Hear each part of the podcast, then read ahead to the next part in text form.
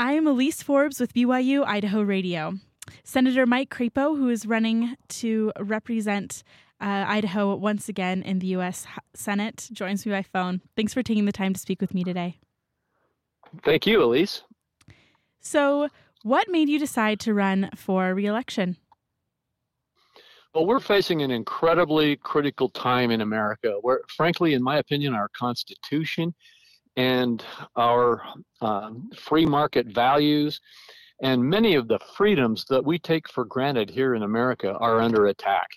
Uh, and on top of that, uh, our, our economy and just the strength of the opportunity for people across this nation to build their own American dreams is also under attack. And I think it's critical that we change the course in our country. What are some of the biggest issues that you've seen in your experience in DC? I'd say the three biggest issues that we're looking at right now are first of all, inflation. Uh, you know, our target inflation rate for our country is 2%. And uh, our inflation rate right now, because of the incredible spending that's been going on in Washington, is now over 8%. I believe the latest number was 8.2%.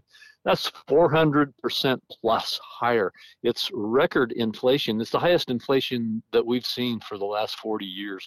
And that inflation is draining the ability of regular Americans across the board from being able to buy food, buy shelter, to heat their their homes, to put gasoline in their cars, and uh, just damaging their ability to build their futures.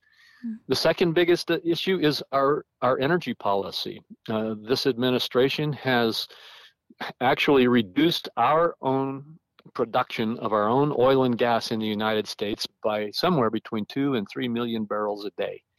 And that has made us a net importer of oil rather than a net exporter of oil and has mm-hmm. put us into a position where we have to beg other nations or OPEC uh, to increase their production just to keep us from facing these phenomenal costs.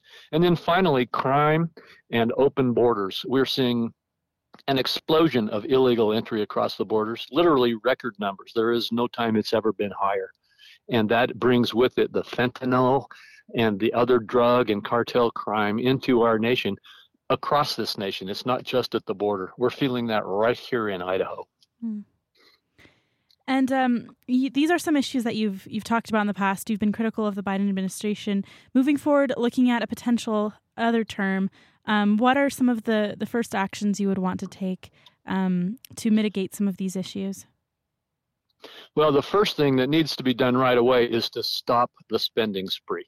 Uh, we've seen over well i we're arguing over the numbers now but we've seen trillions of dollars of debt financed spending we must stop that and live within our means secondly we need to reform and strengthen our tax code so that we generate capital production and help build a strong economy that will generate higher wages that will generate more jobs that will generate the ability of our economy to be strong at a time when inflation is hammering us. And then finally, we need to strengthen our national defense. Uh, our national defense has become more and more critical as we've seen some of the violence and the danger across the world, whether it's the actions of Putin and Russia in Ukraine or whether it's the actions of China uh, looking at uh, aggression toward Taiwan or many other parts of the world, Iran and North Korea, where threats arise, and we must strengthen our national security. Um, you've been in office for a while. You you're a senator currently. You've also served in the House of Representatives. Um, what are some of the things that you've done that you feel the most proud of? Well, I've been a part of doing all of the things that I just talked about when we had the ability to work with a president who would work with us to do that. Um, and I mean, for example, work to reduce our debt finance spending and actually focus on balancing the federal budget, uh, work to improve our energy policy, and work to make it so that capital formation returned to the United States. We accomplished that just a few years ago when capital was fleeing the United States and new startups and greater economic growth was being pushed out of the country. we brought it back to the country, and we need to return back to those favorable policies. Um, you have a lot of experience. Um, you've been a state senator in Idaho, federal representative, federal senator. Um, there are some who are critical of those who have spent um, a lot of time in office. What would you say to critics who who maybe think that you could be out of touch with constituents? Well, I'd say my record speaks for itself. I have solidly and consistently, since I was first elected to office, represented the principles and values of the people of Idaho, and I have not changed. Uh, I have strong uh, records and scores, if you will, from conservative organizations and others alike.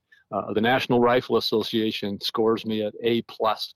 Um, the Right to Life organization score me at A plus. Uh, the Small Business Association and the Citizens Against Government Waste and many, many other organizations that monitor how senators and congressmen represent their constituency have made it clear that my principles and values have stayed solid with those of the people of Idaho. Well, thank you again for taking some time to talk about um, your platform and, and why you're running again. Is there anything else, any final thoughts, if you will, that you'd like to leave with potential voters who may be listening? No, I just appreciate this opportunity to visit with you, and I thank people for being so wonderful in Idaho and for supporting those principles and values that have made our nation strong. Fantastic. Thanks so much. It was great speaking with you. Thank you, Elise. Have a great day. That was an interview with Mike Crapo, um, who is the current senator uh, representing Idaho.